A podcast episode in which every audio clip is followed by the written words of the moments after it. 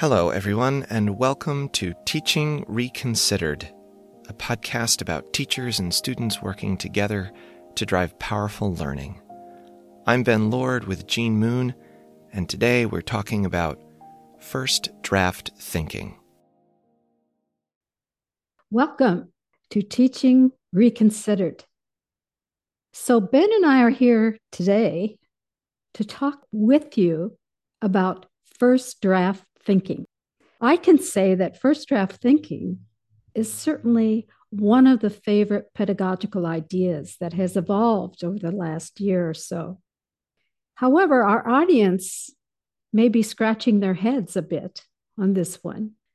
Just what is first draft thinking? So, why don't we start with that idea, Ben? Yeah, okay. So, uh, the idea of a draft, of course, comes from writing an author doesn't just start on page one and write through to the end and then end up with a finished book ready to send off to their publisher. I mean, they might wish it worked that way, right? But writers will tell you that any piece of writing goes through preliminary versions, sometimes lots of them. And each version, each draft is changed and revised and made better so writers don't expect their first attempts to be finished products, but you have to start somewhere. So you write something, and that's what a first draft is. The first draft is the start. Right. And so, simply put another way, they are trying out ideas. Yeah. And lots of ideas don't end up making the cut, right? Things get left on the drawing room floor, new things get added, Uh, like things get tried out and if they work they get put in and if they don't they're abandoned. So that's first draft in writing. Now let's think about first draft thinking. Right. So the idea of first draft thinking is that the same revision process is happening when we learn. When we try to figure something out our understanding goes through revisions it doesn't matter whether you're trying to make sense of the roots of the Cold War or what the equal sign means in arithmetic. Our first ideas are bound to be clumsy and rough, but we revise and we change them just like writers do. So, first draft thinking is just your first, roughest, clumsiest understanding. But rough and clumsy is okay because our earliest ideas are supposed to be messy. They're just going to get revised anyway. I think that's really, really the case. First draft thinking is thinking that takes place when students are trying out ideas, trying out their initial understandings about something, maybe not so well informed as they could be later on as those ideas develop and become more fully formed. But the exciting piece is to imagine students building their ideas out piece by piece that's right. That's right. So calling it first draft thinking just acknowledges that. It's kind of like putting a jigsaw puzzle together. Think about it. When putting together a puzzle, you try out puzzle pieces until you find pieces that go together. Something like ideas going together, fitting, supporting one another, and guiding one to the next set of exciting puzzle pieces. right. Yeah. I think that's a great image. Uh, first draft thinking is incomplete, like that puzzle where all the pieces are missing. Um, so, yeah. Uh, can I push back on this just a little bit? Sure. All right. Would you agree that people do this kind of first draft thinking all the time? Anyway, like this is naturally what happens in people's minds when they learn. Yes, I would. I think we are doing first draft thinking all the time. Okay. So then, if people are first draft thinking all the time, then why should teachers make a fuss about it? Like, why spend time talking about it here on our podcast? I find that teachers want students to understand subject matter at a deep level, but students often get stuck at the surface. Students come to school concerned about having the right answer. They want the answer they think their teachers are going to be looking for. And it's really kind of hard, don't you think, to move students out of that? Mm. The challenge is how do we do it? How do we help students move past that stuck part? How can we support students to go from chasing the right answer to building knowledge? Okay. But don't we want students to have the right answer? I mean, why is looking for the right answer a problem? Because when students think their role is to provide those right answers, they are not likely to do the heavy lifting. They're not going to pose questions, build arguments, or represent one's ideas, their ideas, on a pathway toward reasoning. To extend the jigsaw, jigsaw image, First Draft Talk puts students at the table with the pieces and gives them a chance to start putting things together. Instead of having them try to pick the piece, they believe their teacher wants them to pick. Mm. Well, the right answer may direct students to certain pieces, certain facts, but it misses the mark. We're trying to build a picture, we're trying to explain big ideas. Okay, so you're saying that students will have a better shot of reaching that deeper understanding the teachers are trying to help them grasp if they stop seeing learning as right or wrong and start seeing it as something more open ended, something that could keep getting revised forever, like in writing? Right, like in writing, an ongoing process of reasoning and revision. And that's why you're saying first draft thinking is so important. Absolutely. So hmm. let's let's think about what this process might look like in the classroom. All right, so I got a story. Um, a few years ago, in one of my biology classes, my students and I were trying to figure out how genes get passed on from parents to offspring. They were different in so many respects the shape of their noses, the look of their eyes, the sound of their voices, and yet their bodies grew under direction of the genes from the same two parents. So we dug into this problem. And once we did, it became apparent that it was tricky.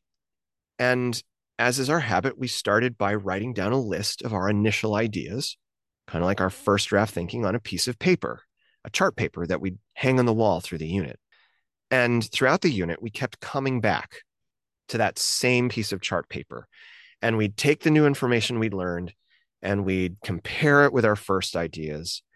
And then we'd write in, like physically write in on the page, how our thinking had changed right onto that chart.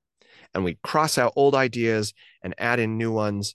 And long after that unit was over, I held on to that piece of chart paper not because of how clearly the ideas were expressed or because it captured some deep insight that the students had had about genetics. Really, I kept onto it for the opposite reason because that chart paper was an absolute mess. Like things were crossed out everywhere. There was writing in five different colors representing these revisions that had been made on like different days and there were arrows like crisscrossing the page from where one idea had trailed off to where it had been completed later by someone else. Uh, and in some places, it was nearly illegible as like ideas were crammed into the corner. Years after that, I pulled that paper out to show my classes at the beginning of a new semester. This is what we're trying to do. This is how things go in this classroom. It's messy, it's circuitous. And here, our thinking isn't ever perfect. We're going to change it all the time. Ben, that's great. I can see a lot of resistance to this from teachers and from students. For example, as a teacher, I might be nervous. I might think something like, they haven't been taught anything on this topic. They're not really going to have anything to say. And if they do, it's just going to be crazy, out in the left field sort of ideas. And for the students, their version of that, why does it matter what I think? I don't know anything yet. How can I have any ideas? And even if we did start asking students about their first draft ideas, they might not say anything. We have such a long history of chasing right answers. And finally, many times students don't like doing multiple drafts. They want this to go smoothly. They want to have it come out right the very first time. So, how do we overcome all of this, Ben? All right. Well, um, slowly, I think. Uh, we need signposts, right? Students need frequent reminders that knowledge is a work in progress, that we are always revising our thinking, and that teachers are inviting that. So, in my classes, I talk about first draft thinking explicitly with my students. I tell them explicitly it's okay not to know. It's not your job to know right now. It's your job to come up with ideas. And that it's our work to try and explain things anyway, even when we don't know. Second, I guess, we just have to keep asking for their first draft thinking. And we have to genuinely listen to their ideas and we have to take them seriously. And third, we've got to make space to talk about them. Giving students a chance to wrestle with the big questions together is the biggest signal that you can give that, yeah, those ideas matter because we're carving out valuable class time to talk about them. But even then, it still takes courage for students to step into that discussion. I understand. Yes, working to come up with the courage to share your thinking publicly is really no small matter. Students need support in finding this courage. They need affirmation for their courage. When I have observed classrooms where teachers are building confidence, they give students lots of time to build first draft thinking. In particular, I remember one teacher I observed who would say, You know, let's all take some quiet time to think about our ideas. Well, that gave permission to focus on what they actually were thinking, whether fully formed or not fully formed. Hmm. Yeah, I, re- I remember a student raised her hand in one of my classes. And even after I called on her, she hesitated and said, Could it be that the planets seem to travel backwards across the sky sometimes because because they travel at different speeds at different points and no, no never mind. No never mind. And she sat back in her chair like all embarrassed that she put forward this half-baked idea probably wishing that she'd never said anything at all. But you me the teacher knew that this is super productive. This was one of the most useful ideas to come out of the discussion so far. So how do we acknowledge this student's idea? How do we communicate to everyone that this is exactly the type of thing that students should be doing? So I think I said something something like this. It's like, that's awesome, Kaylee. That was a great example of first draft thinking. It sounds like your idea was about how planets travel at different speeds in different parts of their orbits. Kind of like we discovered last week but it sounds like you also rejected that idea. Can you tell us why you rejected that idea? So, where are we at with all of this? I think the point is we do not want students to solely focus on getting a particular answer, whether it is right or wrong, but through generating questions. I'm going to say that again. mm. through generating questions, through sharing ideas with classmates and developing first draft thinking.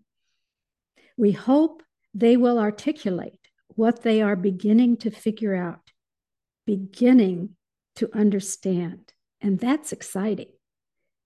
Regardless of the subject matter, there can be many opportunities for students to engage in first draft thinking. And I think, regardless of age, there can be opportunities and ways in which children can begin to build their courage around first draft thinking. Hmm. Happy revising. Teaching Reconsidered is a production of the Tidemark Institute. This episode was written by Ben Lord and Jean Moon. Tune in next week when Jean discusses classroom culture. You can find more tools for teaching at our website, teachingreconsidered.com. Thank you so much for listening. and we'll talk more soon.